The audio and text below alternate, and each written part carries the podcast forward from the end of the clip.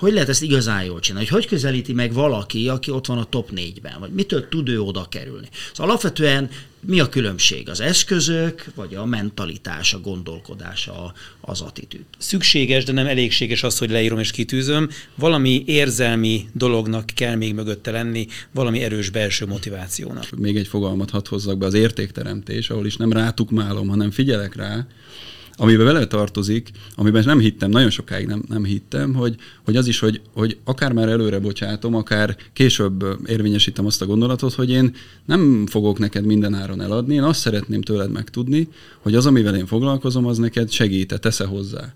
Átlagos emberek, ha átlag feletti célokkal rendelkeznek, és el is hiszik, hogy ezt ő képes ezt meg, meg is valósítani, és meg is tesz érte mindent, akkor vélhetően el is fogja érni.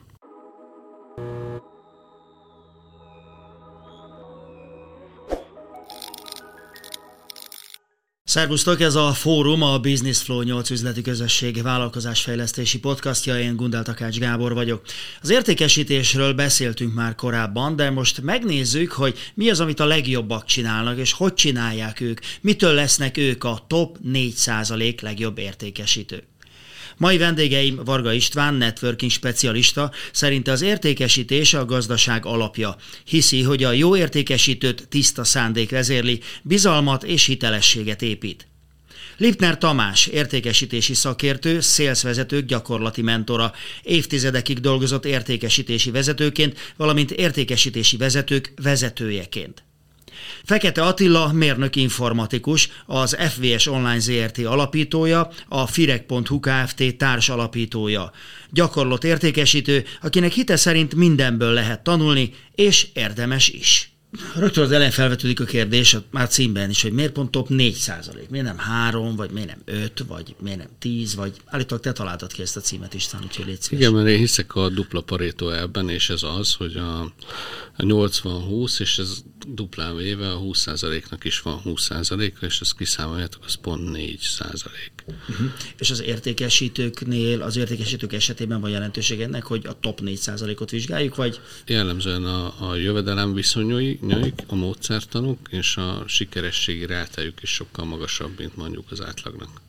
Most mindig az az érdekes a, a top 4 százalékkal, ugye, hogy beszélgetünk arról, hogy hogy lehetsz te is a tagja, de ha minél többen megtanulják, akkor a top 4 százalék az egyre magasabbra kerül, vagy egyre többen lesznek, de tehát kicsit ilyen, ilyen rókafogta csuka a dolog, de mindegy, fussunk neki, jó? De, ez, a, de ez a cél. Igen, igen, mert fussunk neki, hogy, hogy a, ha a top 4 százalék mindig top 4 lesz, csak hogy az, az minél magasabb legyen az a színvonal. Ugye beszélgettünk már korábban ebben a fórumban, nem ebben a körben, de beszélgettünk már értékesítésről, úgyhogy ez, ezzel kapcsolatosan már elmondtuk sok mindent, megbeszélgettünk félreértésekről, meg standard hibákról, meg, meg rossz gondolkodásról. Most arról beszélünk, hogy hogy lehet ezt igazán jól csinálni, hogy hogy közelíti meg valaki, aki ott van a top 4-ben, vagy mitől tud ő oda kerülni. Szóval alapvetően mi a különbség? Az eszközök, vagy a mentalitás, a gondolkodás, a, az attitűd? Tamás? Hát én azt gondolom erről, hogy csak úgy tud valaki bekerülni ebbe a top 4 százalékba, ha valahol eldöntötte, hogy ő be akar kerülni. Tehát ezek tipikusan olyan dolgok, amik nem véletlenül történnek, hogy ó, én szépen szorgalmasan dolgozgatok, és de érdekes, benne vagyok a 4%-ban. Lehet, hogy ő nem úgy fogalmazta meg, hogy a 4%-ba szeretne bekerülni, hanem kitűzött magának egy nagyon ambiciózus célt, egy keret, kereseti célt, vagy hogy bekerül valamilyen elismerési szint kapcsán a legjobbak közé. Tehát mielőtt arról beszélünk, hogy milyen technikákat alkalmaz, milyen módszert annal csinálja, biztos, hogy ez egy mentalitásbeli dolog, hogy ő eldöntötte, hogy ezt szeretné, ezt kitűzte magának célként, és utána megtett majd mhm. különböző dolgokat. Attila, te ezzel egyetértesz? Mindenképpen, tehát én is alapvetően abban hiszek, hogy a célok nélkül semmi nincsen, tehát az nagyon fontos, hogy valaki akarja, meg hogy higgyen is abban. Ez enélkül semmi nincs. Az, hogy aztán tényleg milyen eszközök vannak erre, illetve amiben én nagyon hiszek, az a folyamatos tanulás, mert ugye ennek is ez lesz a kulcsa, hiszen tényleg, ahogy mondod, hogyha mindig jön följebb az a bizonyos további 5 vagy, vagy aki mögöttem lévők, azért ők is akarnak abba a top 4-be, vagy jelentős részük biztos akar, és ott nem nagyon lesz más eszközöm, mint hogy, mint hogy továbbra is jobb akarok lenni, és ennek érdekében szerintem, ami nagyon fontos, az a folyamatos tanulás, uh-huh. amiben én nagyon hiszem. Azért hadd kekeckedjek egy kicsit, mert én azt gondolom, hogy nem a top 4 százalék, hanem sokkal, de sokkal többen döntik el, hogy ők oda akarnak kerülni. Uh-huh. Csak nem sikerült. Tudod, tehát én is szeretnék top 5 teniszező lenni, hát el is döntöttem, csak nem sikerült. Tehát mi a különbség? Ugye, ha már a tenisznél tartunk, ugye azt szokták mondani, nyilván egy kicsit megengedően, hogy mondjuk a világ száz legjobb játékos, az technikailag nagyjából egyforma. A különbség az, hogy mi van a fejben, és a különbség az, hogy a fontos pillanatokban ki tud megnyerni egy, egy pontot. Most el tudom képzelni, hogy technikailag elsajátított egy csomó minden az értékesítésben is, de akkor lehet, hogy itt is e- idő el, hogy én abszolút ezt, ezt adom vissza, mert a, azt hiszem Bob Proctor mondta azt, hogy átlagos emberek, ha átlag feletti célokkal rendelkeznek, és el is hiszik, hogy ezt ő képes ezt meg, meg is valósítani, és meg is tesz érte mindent, akkor vélhetően el is fogja érni. És ha értelmezed ezt a mondatot, vagy ami emögött van, akkor azt látod, hogy hogy ha én képesnek tartom magam, az én képem, az önbecsülésem, az önértékelésem ott van, hogy én erre képes vagyok, és átlag feletti célokat tűzök ki, akkor ezt az utat járom. Most az, aki nem tűz ki átlag feletti célokat, és jellemzően ez a, nevezzük ezeket irreális céloknak, az irreális célokra nagyon sokan húzzák a várukat, hogy ez lehetetlen, ez igazuk lesz. Mert hogy ha elhiszed, hogy eléred, akkor, akkor is igazad lesz, meg akkor is igazad lesz, ha elhiszed, hogy nem éred el. Uh-huh. És a jellemzően itt van a nagy különbség, amit azt mondod, hogy fejben dől el, fejben ez dől el, hogy elhiszed, vagy nem hiszed. Szerintem van még mögött egy ilyen érdekes dolog, mert hogy könnyen rá lehet valakit venni, hogy tűzd ki ezt magadnak célul, egy-egy jó motivációs beszéd eredményeként leírok valami irreális célt, hogy akkor be akarok kerülni a 4 ba És szerintem az még egy érdekes kérdés, hogy mi van mögötte miért írtam ezt le? Azért, mert valaki ezt mondta, és jó ötletnek tűnt, vagy van valami igazi belső motivációm, amit én nagyon szeretnék, legyen ez egy pénzügyi cél, szeretnék egy új autót, szeretnék egy új lakást, házat, bármit, vagy az elismerés iránti vágyam annyira erős, hogy azért tűzöm ki. Tehát szerintem szükséges, de nem elégséges az, hogy leírom és kitűzöm. Valami érzelmi dolognak kell még mögötte lenni, valami erős belső motivációnak. Most Egyébként, amit mondtatok, azért az általánosságban igaz, független attól, hogy valaki értékesítő vagy valami teljesen más dologgal ö, foglalkozik. Hogy egy picit megpróbáljuk ezt leszűkíteni az értékesítőkre, akkor ezt lehet specifikálni, hogy mire koncentráljon, milyen célokat tűzön ki, hogy tűzön ki célokat magának valaki?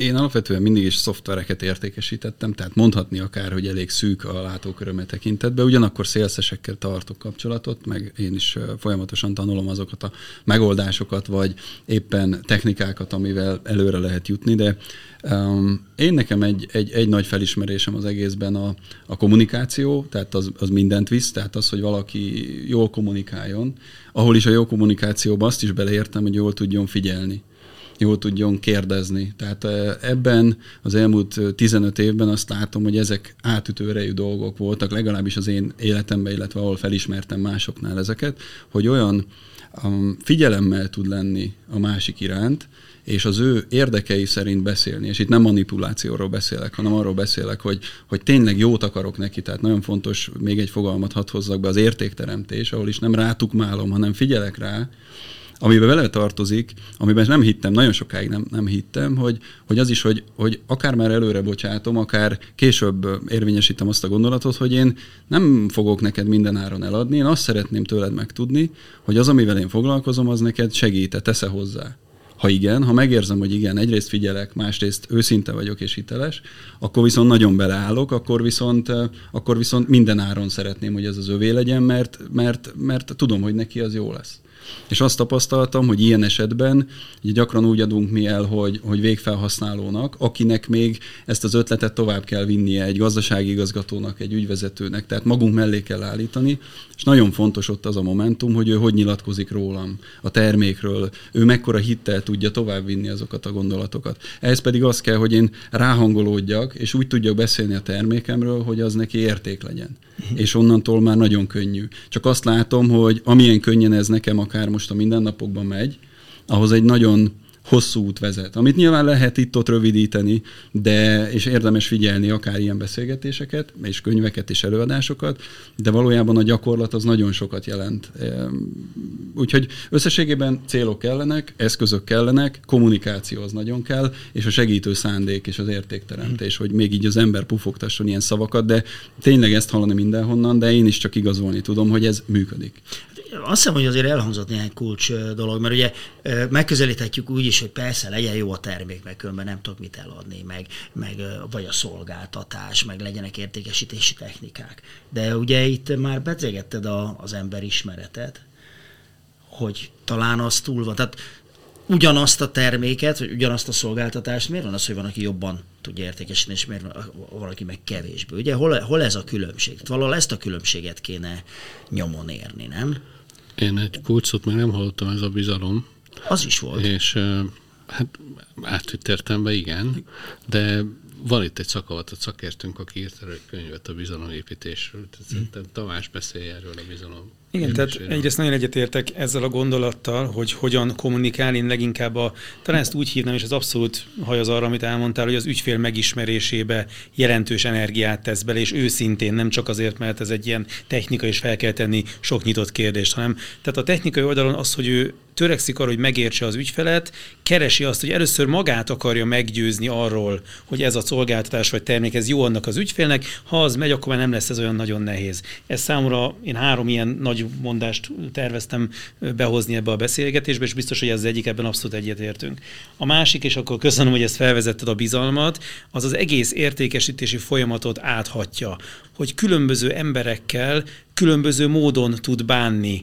Ráérez, akár van mögötte tudás is, felismeri, hogy ez az ügyfél most melyik személyiségtípusba tartozik, neki milyen igényei vannak, és testre tudja szabni a saját kommunikációját és az értékesítési folyamatát, uh-huh. a szerint az ügyféltípus szerint. És mi a harmadik, amit be akartál hozni? A nagymondás, Tamás, én is kíváncsi. Tehát a harmadik nagymondás szerintem ez nagyon érdekes dolog, sok ilyen tesztet különböző cégeknél csináltunk, de nagyobb cégeknél is, bankoknál is, sok-sok fióknál, hogy miért van az, hogy bizonyos értékesítők jobbak, mint, a más, mint mások, és önmagában ez a harmadik dolog pont ezt a különbséget hozta, hogy milyenek az utókövetésben. Ez már egy hmm. nagyon technikai dolog. Szerintem elő, előrébb Biztos, valóak. technikai? Na majd erre is visszatérünk. igazán mentalitás, tehát igazad van ebben is, mert ez is egy mentalitás, de minden esetre az, hogy az egyik értékesítő, például ennél a banknál, ahol dolgoztunk elég sokat, azt mondja, hogy hát én nem akarok nyomulni, én nem akarom zavarni azt az ügyfelet, nem akarom rá ezt így tukmálni, pont ezek az ilyen tévhitek, uh-huh. úgyhogy én nem hívom föl mondjuk egy hitel esetén,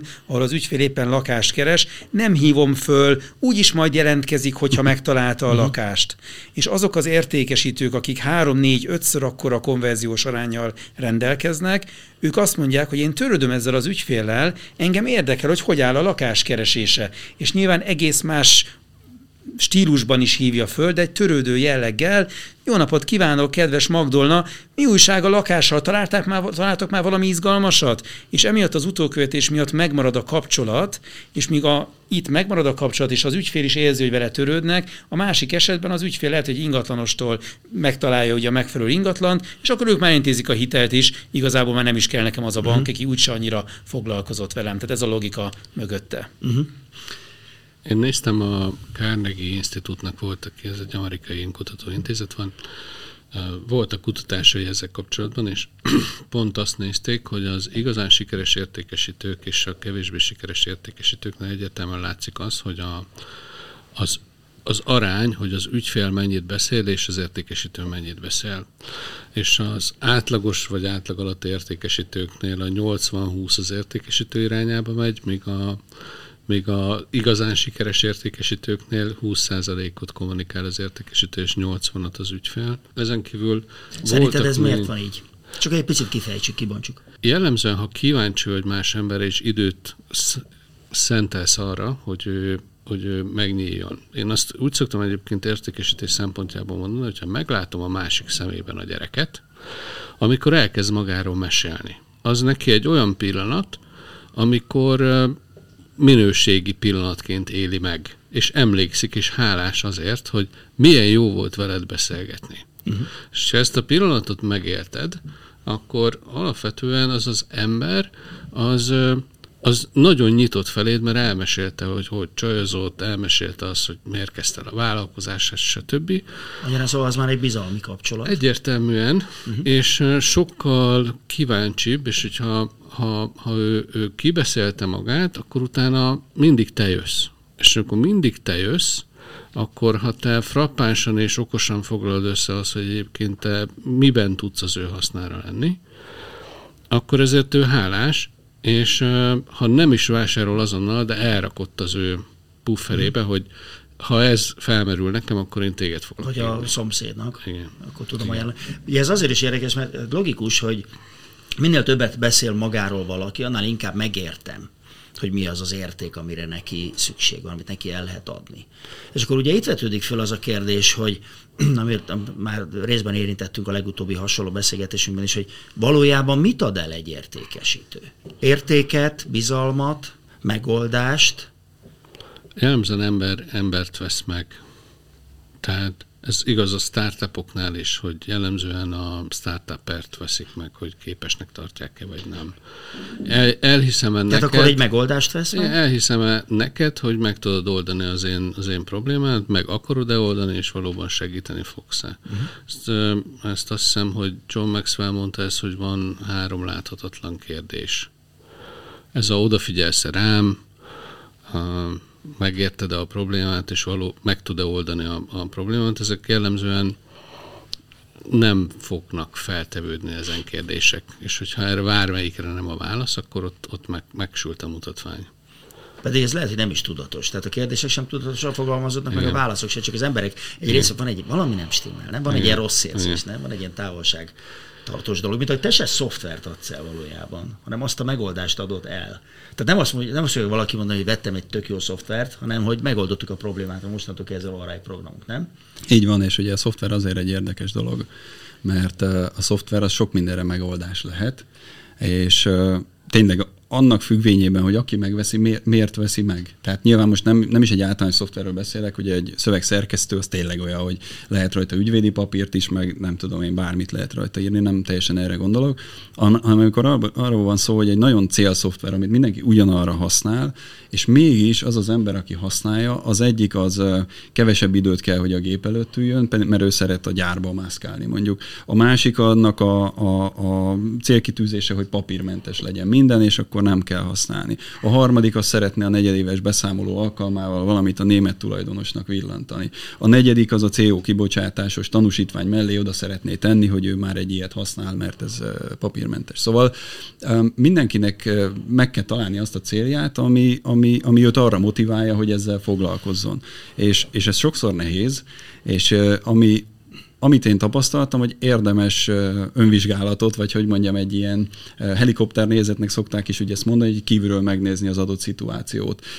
Minimum utólag, de nagyon izgalmas, amikor az ember saját magát egy adott szituban elkezdi kívülről nézni. És én is van, hogy a saját fejemre koppintok jobbik eset, hogy na most megint én beszélek többet. Ez a 80-20, ezt az ember, ha odafigyel, és, és nekem is van egy ilyen, egy ilyen szeretnék adni, szeretném elmondani, hogy ez hogy, hogy lesz neki jó, és akkor az ember odafigyel, akkor egy ilyen 60 40-et azért lehet belőle csinálni, de nagyon-nagyon sok munkát kell abba tenni, hogy ez még, még jobb tudjon lenni. Mm. És amit még szerettem volna elmondani, mert ez is gyakran elhangzik, amit István itt említett, ugye ez a bizol-e bennem, segítesz nekem, stb. kérdések, illetve a bizalom.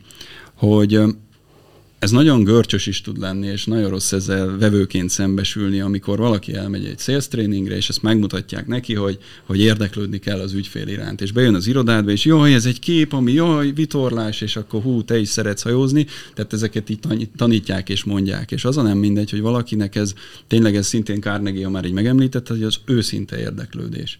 És ezt meg nehéz tanítani szerintem. Tehát el, ez vagy belülről jön, bocsánat. El lehet mondani, igen, hogy őszintén érdeklődjél, de ha nem érted, hogy ez mit mit jelent, és odamész, hogy na most ennek eladok, ahol, ahol is úgy kell eladni, mert tanították, hogy őszintén érdeklődjek, és jaj, de jó, hogy vitorlással foglalkozik, az nem fog működni. És, és erre mondom azt, talán ezért is utalt rá István, hogy, hogy, hogy, hogy, a józan paraszti ész, ami, ami úgy a figyelem és a tényleg őszintén. Tehát én amikor megyek, és bocsánat a példáért, hogy magamból indulok ki, de hát abból tudsz legjobban. Abból tudok legjobban, amikor valahova megérkezek, akkor, akkor tényleg ott érdekel, hogy mi az az élethelyzet, mi az a szituáció, amiben ők benn vannak, mi az a, probléma, amivel ők szembesülnek. Lehet, hogy nem is tudok se. Lehet, hogy, hogy, hogy nem, többet fog beszélni valamilyen konyhai problémáról, mint amire én tudok megoldást, de tényleg érdekel. És lehet, hogy fogok valakinek szólni, te figyelj már, tudom, hogy ők a konyhába itt szeretnének, te meg tudsz egy ilyet, menj oda, segíts már neki, mert és én úgy jövök, hogy nem adtam el semmit, de mégis azt érzem, hogy egy kapcsolódás, egy bizalom kialakult. Nem várom el, még egy nagyon fontosat behoznék, nem várom el, és nem álságos módon azt csinálom, hogy na, én segítettem a konyháján, majd fölhívom egy év múlva, hogy te figyelj már, mikor küldesz nekem valakit, mert én is segítettem neked, hanem én, én azt látom, hogy ha az ember ilyen jellegű segítségeket megad, akkor nem kell többivel már foglalkozni, az majd visszatér. És nem vagyok egy nagy spirituális, meg ezoterikus, meg nem erről van szó. Egész egyszerűen az élet materialista, fizikai valójában én azt látom, hogy ezek a dolgok működnek. Ez is egy művészet rendszer, tehát ez nem egy ilyen exakt tudomány, mint hogy mondjuk egy tréningen meg lehet tanítani, hogy érdeklődj a kép iránt a falon, mert azt is éreznem kell, hogy az az ügyfél ezt igénylie vagy sem, és itt Ó, nagyon igen. fontosak a személyiségtípusok. Igen. Tehát van nekem is például egy nagyon jó kis sztori, egy olyan ügyfelem, aki ezt nagyon jól csinálta, nagyon könnyen teremtett kapcsolatot, mindenkivel megtalálta a hangot, kávézgatott, és jól ment a dolog. És egyszer csak szembe jött vele egy olyan ügyfél, ahol ez valahogy úgy nem látszott működni, türelmetlen volt az ügyfél, látszott, nem akar vele beszélgetni, térjünk már régre, és a végén kidobta az irodájából. És utána rájött pont ugye a személyiség típusok kapcsán, hogy hoppá, akkor ez egy piros ügyfél volt, akit lehet, hogy másnál működik ez a technika, de ennél az ügyfélnél ez nem működik, és ő, ami működött különben egy két hét múlva felhívta, jó napot kívánok, Kovács, mit szeretne rendelni? És szépen adott egy rendelést. És onnantól kezdve elindult egy kapcsolat, és a vicc az egészben, hogy a végén tényleg meg is hívta kávézni az az ügyfél, aki egy abszolút nem kapcsolatorientált ember, de mégiscsak ez építette a bizalmát, hogy ennyire röviden és lényegre törően tudott róla beszélni. Ugye ez, de ez is érdekes, mert persze mások a személyiségtípusok, csak kinek mi az érték. Ugye az egyiknek például az ideje az érték. Engem hagyjon a kerával, ne beszéljenek, nincs erre időm nekem, ezt beszéljük meg, és tessék ki neki menni, mert 87 dolgot el kell intézni. Neki az idő volt az érték. De amiket te is felsoroltál, ugye ugyanazt a szoftvert mi mindenre használta, az mind különféle érték volt, tehát valójában az értéket értékesített, csak, és itt jön be az emberismeretnek a, a fontossága, hogy oké, okay, meg lehet tanítani dolgokat, hogy legyél őszinte, meg érdeklődj, stb. Csak hát az emberismeret az... Én is hoztam három szemszöget, ez kapcsolódik eh, Attilához is, meg kapcsolódik Tamáshoz is. Az első ilyen szintén kutatásra alapszik. Azt mondja, hogy ha az értékesítő nem tudja előállítani azt a helyzetet a beszélgetés vagy a tárgyalás alatt, hogy pariba vagyunk, ez az én is oké, okay, te is oké állapot, akkor ha ez eltér fölfelé vagy lefelé, nincs esélye értékesíteni. De leginkább az értékesítők kifejezetten nem a top 4, top 4 ba tartozók, jelentősen alul pozícionálják magukat az ügyfélhez képest, és alulról beszélnek fölfelé de az ügyfél mindig attól fog vásárolni, akivel egyenrangú félként tud beszélgetni, és jóval nagyobb az esélye annak, aki egyenrangú félként beszélget. Uh-huh. És ez az én oké, te oké helyzet kialakítása, ez egy nagyon fontos. Nem bízunk, nem bízunk olyan valakiben, aki alattunk van? Aki kevesebb? Nem vesszük komolyan. Uh-huh. És ugye minél lejjebb pozícionál, annál, annál inkább kevesebbet ér a szava, az érvei nem hatnak úgy, mert a mindset egyébként fejben nincs rendben. És ez uh-huh. alapvetően fejben dől el, hogy én hova, hova uh-huh. pozícionálom, hogy hogy érem el, hogy egyenrangú félként tudjunk, tudjunk beszélgetni. Ez ugye az, hogy személyiségtípusokat ismerjük, és ehhez tudjunk kötődni és kapcsolódni, ez egy, ez egy jelentős, tehát az emberismeret része, az nagyon-nagyon fontos. Attilához kapcsolódva egy másik kutatás azt mondja, hogy most már az úgynevezett ilyen challenger típusú értékesítők azok, akik nagyon nagy sikereket érnek el. Mi, milyen, bocsánat? Csele, challenger, ez alapvetően ez arról szól, szó... az a definíció, és nem a, nem a, nem a szónak, hanem, hanem a challenger típusú értékesítőnek az a definíciója, hogy nagyon szépen tudja a szemszögeket váltani, amit ugye Attila is beszélt arról, hogy erre is lehet, arra is lehet, meg arra is lehet, tehát az ügyfelet képes átültetni más szemszögbe, hogy egyébként Gábor gondoltál-e arra, hogy ha innen nézed ezt az egész dolgot, akkor ez erre is jó. De ha innen nézed, akkor arra is jó. És képesek ezzel meglepetéseket okozni a, a, az ügyfélnek, és ez a fajta meglepetés és kreativitás, ez egyébként képes lenyűgözni az ügyfelet. És ez a fajta színesség, ez az, amit a profik nagyon jól csinálnak, hogy kvázi jól forgatják az ügyfelet, a, a szolgáltatást és a terméket, mert keresik a kompatibilitást, uh-huh. és ezt egyébként látszik rajtuk, hogy élvezik és szívesen csinálják, mert ez egyfajta edukatív értékesítés is, ahol elkezdjük tanítani az ügyfelet, hogy ez, ezt így, ezt innen is, ezt onnan is, ha így csinálod, akkor ez lesz, ha úgy csinálod, az lesz. És ez látszik egy értékesítőn, hogy ezt élvezi, akkor az ügyfél vele megy. Mert hogy egyrészt szakértelmet sugároz, másrészt meglepetéseket okoz az ügyfélnek, hogy, hogy erre nem gondoltam, hogy ezt így is lehet használni. A harmadik dolog pedig az, hogy nagyon jól tudja képviselni az árat. És ez nem azt jelenti, hogy köti az ebet a hanem hihetetlenül professzionálisan képes védeni az árat mindenféle lelki nyugalommal. És az értékesítőknek az egyik legnagyobb parája, ez az ár, hogy hogyan védem meg az árat.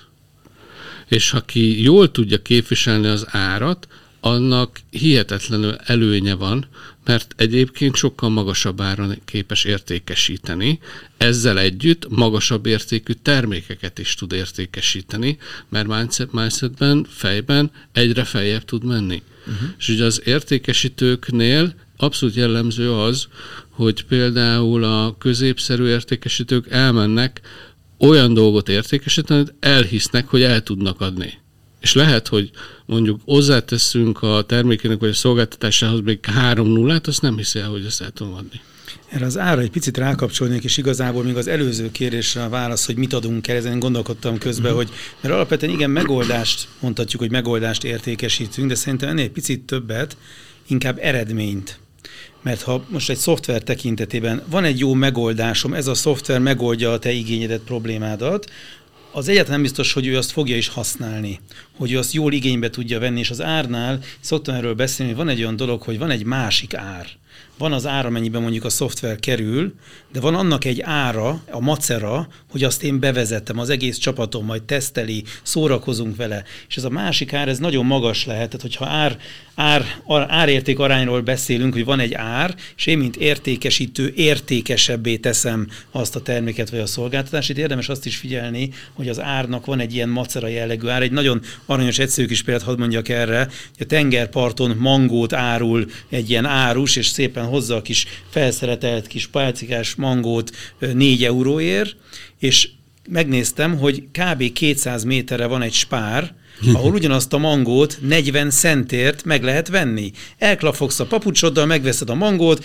megmosod valahol, felszereteled, nem akarod, inkább kifizetsz tízszer annyit, azért, hogy ne legyen macera, és ez egy nagyon érdekes szempont lehet a különböző értékesítési helyzetekben. Visszatérve egyébként, mert ugye az is egy kérdés, hogy hogyan védjük meg az árat, vagy a profik hogyan csinálják ezt. A profik képesek az áról a, a vevő figyelmét ráterelni az értékre. És nagyon egyszerű dologgal, hogy igen, ez drága. és ezt lazán csípőből tudják, igen, ez drága. Kíváncsi, hogy miért? És ezzel rögtön elkezdi az érték felé terelni, és ezt csinálni nagyon profin, hogy az értéket nagyon elkezdi felépíteni, és képes az ár fölé menni az értékkel, és amikor befejezte a beszélgetést erről, akkor az ügyfél úgy érzi, hogy jó, jó jár a vásárlással. Mert ugye ami, mit, mit mond a profi értékesítő? Azt mondja, hogy minden ügyfél jól akar járni. Ha meg tudom neki mutatni azt, hogy ő hol jár jól, akkor vásárol mert hogy egyébként minden, mindenki mögött van egy mögöttes döntéshozó, mit fog majd szólni a feleségem, a társam, stb.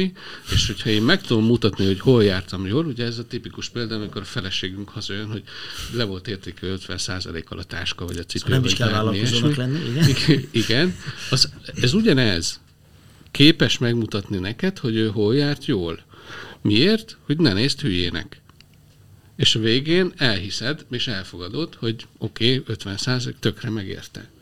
És ugye ugyanez az értékesítőnél, hogyha az, az értéket meg tudja duplázni, a, mondjuk az árhoz képest, akkor, akkor megvan a, a, az indok, hogy én az ügyfél mit mondjon, meg magának is hogyan adja el ezt az egész történetet. Az értékesítés az abból a szempontból, hogy a magyar nyelv az sokszor segít, hogy oké, okay, hogy mennyi az ára, de mi az értéke, tehát mi a befektetés szempontjából. Ugye nem mindegy, hogy miért adok 100 ezer forintot. Ugye egy cipőért attól egy férfi, egy átlag férfi már fejlövést kap, hogy száz, mi került száz forint, vagy mit tudom én, egy számítógépen. És ugyanaz a 100 forint, az ugyanaz a 100 ezer forint, de teljesen más értékről beszélünk. Tehát ugye, amikor megvéded az árat, valójában az értéket véded meg, és azt, hogy az majd milyen hozadékod, milyen megtérülése lesz, stb. lesz, ugye? Nekem nagyon tetszett az, amikor a, jellemzően nőnapon a Facebookra egy ilyen üzenetet szoktam kirakni a nőknek, hogy mi, mi, minden férfinak egy boldog nőt kívánok. És kicsit fordított logika ez az egész történet, mert ha rájössz arra, hogy alapvetően ez a jól jár ezzel az egész történet, ez ide, ez ide lyugat ki, hogy képes vagy a figyelmét arra irányítani, hogy egyébként a, a lényeg. Szóval en, en, en, mm. én ezt három dolgot hoztam. Attila is erről beszélt, azt hiszem, ugye, hogy amikor a szoftvert adod el, akkor valójában azt próbálod ki puhatolni a beszélgetés során, és ez a 80-20-as, hogy számára mi az érték, vagy milyen féle értékre akarja ő ezt használni. És egyébként ugye az is nagyon szép, amikor kiderül, hogy ő neki mire kell, és akkor azt mondja, önnek, önnek nem kell a 3.0, önnek elég a 2.0 is, mert azt a problémát az az is megoldja, nem? Igen, szerintem az is hosszú távon az is eredményre vezet, legalábbis ennek már számos, vagy e, ezzel kapcsolatban számos tapasztalat van mögöttem, igen, hogy, hogy abba is őszintének kell lenni, hogy, hogy nem biztos, hogy az egyen nagyobbat kell eladni, még ha meg is tudja venni.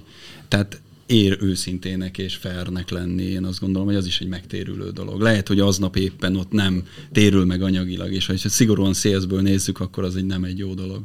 Viszont én abban hiszek, hogy a szélzben is igenis illik, és kell hosszú távon gondolkodni, vagy hogy mondani szokták, hogy aki nem érzi, hogy, hogy, hogy úgy kell, annak kötelező, mert hogy meg fog azt térülni mindenképpen. Illetve bocsánat, egy, egy sztorit engedjetek meg, mert ezt nagyon szeretem. Mindenki jó példákat mondja, hogy bementem egy egy ilyen lámpaszalomba. Én nagyon nem szeretem az ilyen, ilyen lakberendezési dolgokat, de muszáj volt a tükör, a tükör fölé egy lámpa, mert, mert, mert hát oda kell egy lámpa. És besétáltam három másodperc alatt így el a sor előtt, és megláttam egy ilyen vékony, pont a tükör fölé passzoló lámpát. És így megálltam előtt, és jött a, a, a hölgy, és kérdezte, hogy mit keresek. És mondom, hogy a tükör fölé szeretnék egy lámpát, és ott álltam ugye ezen az osztályon, vagy ezen a, a soron. És akkor mondja nekem a, a hölgy, hogy hát hogyha azt kérdeztem volna, hogy, hogy esetleg itt, ami van, tetszik-e, akkor azt mondtam, hogy igen, tessék becsomagolni, itt se vagyok. Nem néztem meg, mennyibe kerül, utólag néztem meg. És mondja nekem, hogy hogy akkor mutatom a lámpákat, ez, ez ami itt van, csak a hülyék veszik meg, átviszem oda, ahol vannak a lámpáink úgy igazából. És ez egy 33 ezer forintos lámpa volt mondjuk 8 évvel ezelőtt, a többi, amit mutatni szeretett volna, az 8-10 ezer forint. Nem szerettem úgymond a pénzt se szórni, de ezek után, hogy én kvázi eldöntöttem, hogy nekem az a lámpa kell, én, én el sétáltam onnan, mert nyilván nem akartam hülye lenni az ő szemében azzal, hogy én most 33 ezerért veszek lámpát, de őszintén szóval 8-10 ezer forintos lámpa meg nem volt számomra megfelelő, mert nem, nem, nem, nem olyan volt.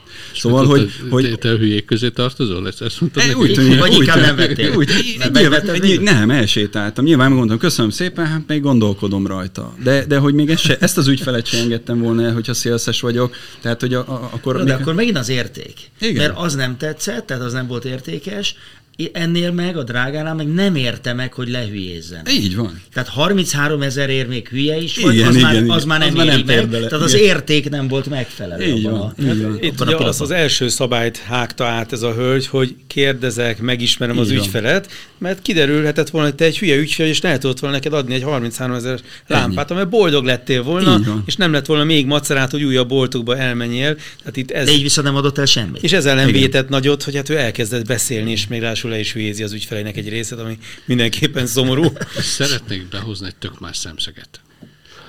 A, szerintetek, ha most van 10 potenciális ügyfél valamire, termékre vagy szolgáltatásra, 10 potenciális ügyfél, hány akar most be azonnal vásárolni belőle? 10-ből, 10 potenciális ügyfélből. Ki akar most azonnal, hányan akarnak most azonnal vásárolni belőle? Én szerintem ismerem ezt a statisztikát, hogy maradok a végére, de nem biztos, hogy ugyanazt a statisztikát nézzük. Hmm. Nyilván sok felől meg lehet közelíteni, tehát bármi lehet. Tehát most nyilván, ez bármit lehet. Egy is lehet, meg tíz is. Tehát én úgy tudom, hogy százból tíz, tehát hogy tízből akkor egy az, akinek tényleg van egy ilyen szándék, hogy ő vásárolni akar, nem feltétlenül őberül lesznek a vevők, nem tudom nekem mi a számod. ugyanezt a statisztikát hoztam erre, a, nem, nem akarok megcáfolni. Régen ez lehet, hogy kettő volt, de ez csökkent. Tehát ez, a, ez a azonnal vásárlók, ugye egyre nő a választék, egyre több paraméter szerint kell, hogy döntsünk, nyilván érzelmi alapon döntünk, de alapvetően megmagyarázzuk, hogy még meg kell is, meg mások, stb.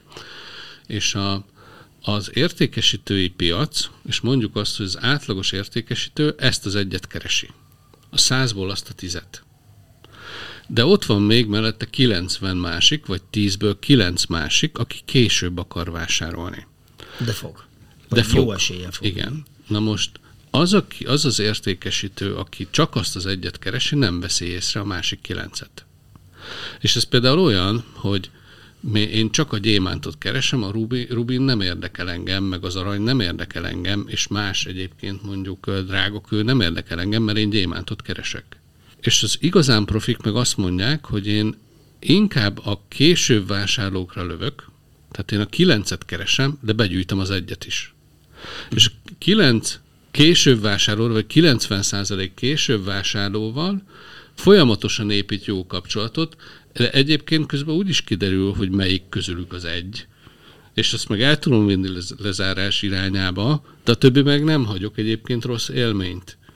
És a, a, az átlagos értékesítő, főleg abba azon az értékesítési iskolákban, amik most vannak, ez a de le kell zárni, eredményt kell produkálni, és akkor, és akkor bevisz téged a, a lezárási alagútba, csukogatja be az ajtókat előtted, az ügyfél meg ideges e, ettől.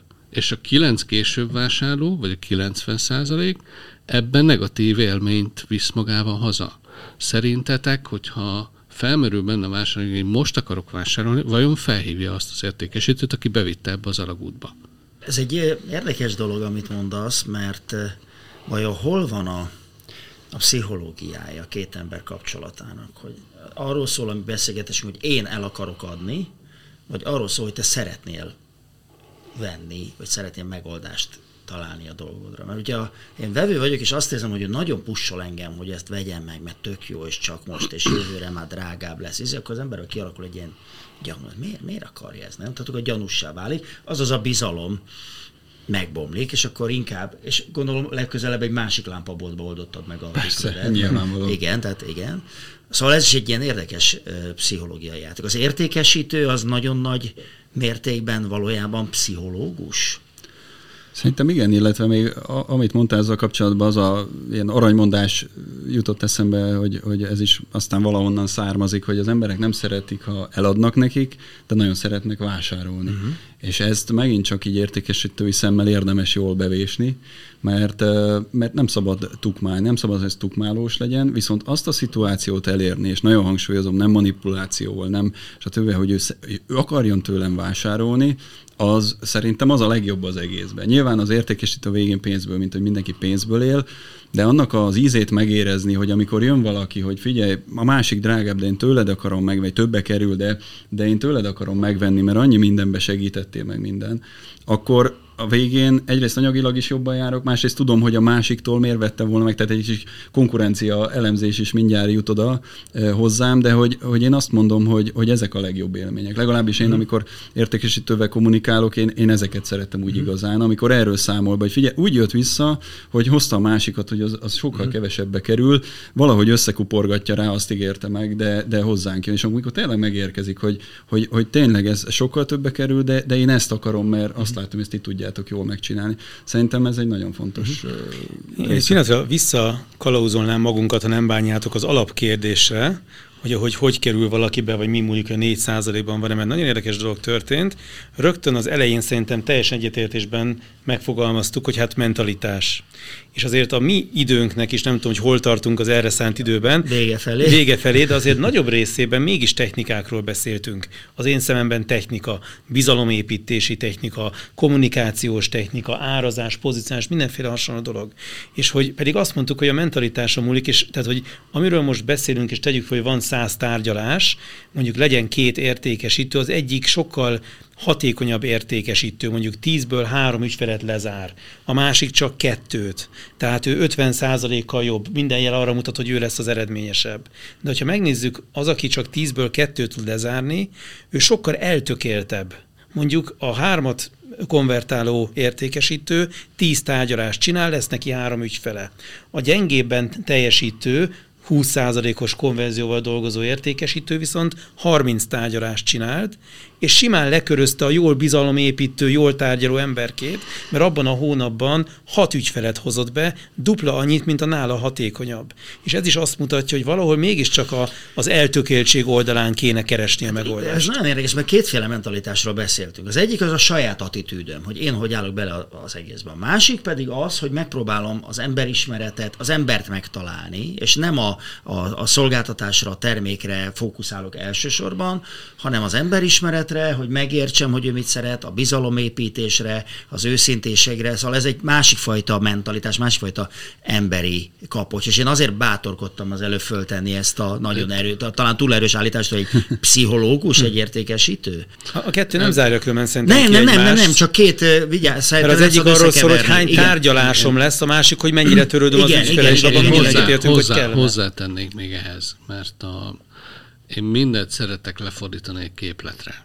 És az értékesítés is le lehet fordítani egy képletre, vagy többféle képletre, például az eredmény egyenlő tárgyalás számszorozva hatékonysággal. Ezt sok helyen hallottuk már, és lehet ezt még szofisztikálni. Igen, nem, csak elfelejtünk valamit amit egyébként Tamás hozott be ebben, hogy ezt, az, ezt a képletet ezt zárójelbe kell tenni, és szorozva a tudatossággal, vagy az én képpel, vagy nevezhetjük ezt bármivel, mert ez nulla és egy között van ez a, ez a dolog. És például az, hogy ugyanazt a technikát, vagy ugyanazt a viccet, vagy ugyanazt a, a sztorit két ember, vagy száz ember százféleképpen hat. Ha szóról-szóról ugyanazt mondja, százféleképpen hat. És ugye miért van ez? Azért van, mert fejben ő hogyan, hogyan tudja képviselni alapvetően ezt az egész dolgot. Mert lehet, hogy egyébként valaki egyet tárgyal egy hónapba, és abból köszönöm, meg vagyunk két évre, mert láttam már, találkoztam már ilyennel is, meg valaki százat tárgyal, és nem éri el ennek az egy százalékát sem ennek, a, ennek az eredménynek. Teljesen más az, mi van az egyik ember fejében, és mi van a másik ember fejében. Én erre szívesen ráfűzök egy részemről akár záró gondolatnak tekinthető kis minisztorit is. Nekem van egy nagyon-nagyon kedves mentorom, egy eszmető, gazdag, sikeres vállalkozó, egy osztrák ember különben, és néha-néha most már 20 valány év a mentorom, és úgy évente kb. találkozunk. Nagyon örülök, amikor el tudom őt kapni egy-egy kérdésre, és egyszer feltettem neki ezt a kérdést, hogy nagyon sok embert látott, főleg vállalkozókat sikeressé válni, és sokkal többet nem sikeressé válni, és hogy ezt kérdeztem tőle, hogy na mi a különbség? Kvázi ugyanez a kérdés és igazából sok előadását hallottam, már tudtam, hogy mit fog mondani, azt fogja mondani, hogy hát a sikeresnek volt egy álma, kicsit, mint ahogy mi is kezdtük, hogy hát van egy cél, van egy álma. És nem ezt mondta most ebben az esetben, hanem gyakorlatilag gondolkodás nélkül teljesen rutinból rávágta belső beszéd. Hogy ez a különbség azok között, akik a 4%-ban vannak, meg akik a 96%-ban, hogy belül mit mondanak maguknak, és ez az a nulla és az egy közötti Igen. szorzóhoz kapcsolódik, hogy mit mondasz magadnak, mit hiszel el magadról, mit hiszel el a termékedről, az ügyfeledről, az életről, a világról, bármiről, tehát hogy milyen a belső beszéded, és ezt azért tartom fontosnak, mert ha valaki ne Isten azért hallgatja ezt a beszélgetést, mert szeretne bekerülni a 4 ba és azt mondja, hogy jó, hát akkor vannak céljaim, hogy ne csak céljaid legyenek, hanem legyen belső beszéded is, amit előre megtervezel és minden nap elolvasol, és ez fog majd oda vezetni, hogy sokkal eltökéltebb legyél. Az nagyon erősen kisugárzik, ha valaki hisz valamiben, vagy nem hisz benne, az mondhat bármit, azt mindenki leveszi, hogy az, ott valami büdös, nem hisz abban, amit el akar nekem eh, adni. Attila, te akkor hogy sumáznád ezt a három órát? Lehet ezt az értékesítést onnan is indítani, hogy mi a cél, belső motiváció, külső motiváció. Én mégis továbbra is azt emelném ki, hogy sokféleképpen lehet emberismeretet. Van, akinek ez magunkhoz venni, van, akinek ez jön zsigerből, van, aki diszket tanul, ilyen tanul, olyat tanul. Az, hogy egészen pszichológiáig eljutni ebben, még akár azt gondolom, hogy bele is férhet. De, de én nekem ez úgy ragadt meg tényleg, hogy, a, hogy az őszinte érdeklődés, mint, mint legfontosabb skill, valahogy én ebben láttam, akármit megtanul, nagyon sokat tanultam a témában az elmúlt 15 évben, tudatosan és, és figyelve másokat, és, és előző generációktól, és minden, hogy, hogy az őszinte, hogy akarjam tudni, hogy ő milyen helyzetben van, mit akar megoldani, és akkor eljutottunk ma is oda, hogy a megoldást veszi, az eredményt veszi meg, valaki vállonveregetést veszi meg azáltal, hogy vesz egy ilyen megoldást. Szóval az őszinte érdeklődés az nagyon fontos, hogy ezt a, ezt a hát nem is tudom minek nevezni, ez nem, nem nevezem skillnek, ezt a figyelmet adjuk meg az embereknek, és itt szándékosan nem vevőt mondtam, szándékosan nem vevőt, hanem adjuk meg az embereknek ezt az őszinte érdeklődést, abból egyszerűen így dől, dől az eredmény. Szóval itt um, alázattal kell menni, és nem szabad szélszesként oda megyek, és akkor na most jól eladok neki, mert azért látunk ilyet is, hogy na majd ennek én jól megmutatom, és alá se szabad menni, amire István utalt, hogy na végre meghívott a bankigazgató, és akkor most, és akkor most ja Istenem, valahogyan én itt most mutassam be neki, hanem ahogy mondtad, hogy hinni kell abban, amit el akarunk adni, rá kell jönni, hogy akinek én el akarom adni, ő neki tényleg segíteni fog, és minden eszközt ahhoz megadni, hogy ő maga, és amiről szintén ma szó esett, hogy ahova ő neki ezt el kell tovább adnia, és ez tényleg lehet akár saját maga, lehet a felesége, a főnöke, hogy igen, igen, ez egy tényleg, tényleg alátámasztható vételvásárlás volt, és én erre büszke vagyok. És szélszesként szerintem ezeket a válaszokat, ezeket meg kell tudnunk adni, és akkor minden megvan. Uh-huh. István, a te egyenleted végén mi van? Három, három dolgot sorolnék fel. Az egyik az az, hogy mi van a fejedben, mit hiszel el magadról, mire vagy képes, és arra képes leszel. Az én belső monológum például az, hogy én vagy azt mondom, hogy képes vagyok megtanulni, amit nem tudok, vagy azt mondom, hogy képes vagyok megszerezni azt, aki tudja, amit én nem tudok, és nem akarok megtanulni. A második dolog az az, hogy legyen széles eszköztárunk. Minél szélesebb eszköztárunk van, annál kreatív lehetőségeink vannak, annál nagyobb mozgásterünk van, annál élvezhetőbb a játék. És a harmadik dolog, hogy, hogy az értékesítés alapvetően egy nagyon egyszerű játék, ezt egy nagyon izgalmas ilyen, ilyen értékesítési tréninget tanultam, az az, hogy kinél van a kérdőjel. És ez az a játék, hogyha ha nálad van, mint ügyfél a, a kérdés, és neked vannak kérdéseid, akkor téged ez érdekel. és egy, egy profi értékesítő nagyon jól játsza azt a játékot, hogy mindig a másik félnél van a kérdés.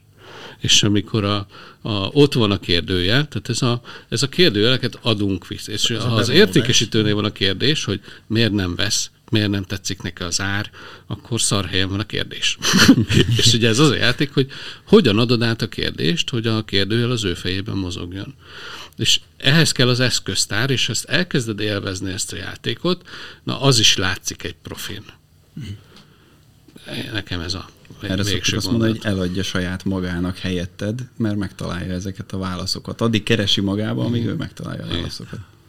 Na hát remélem, hogy a hallgatóink, a nézőink is megtalálják a válaszokat. Mindenesetre talán bátran mondhatom, hogy adtunk muníciót, tudtunk értéket közvetíteni, úgyhogy jó értékesítés mindenkinek, aki látta ezt az adást. Köszönöm szépen. Köszönjük. Köszönjük szépen.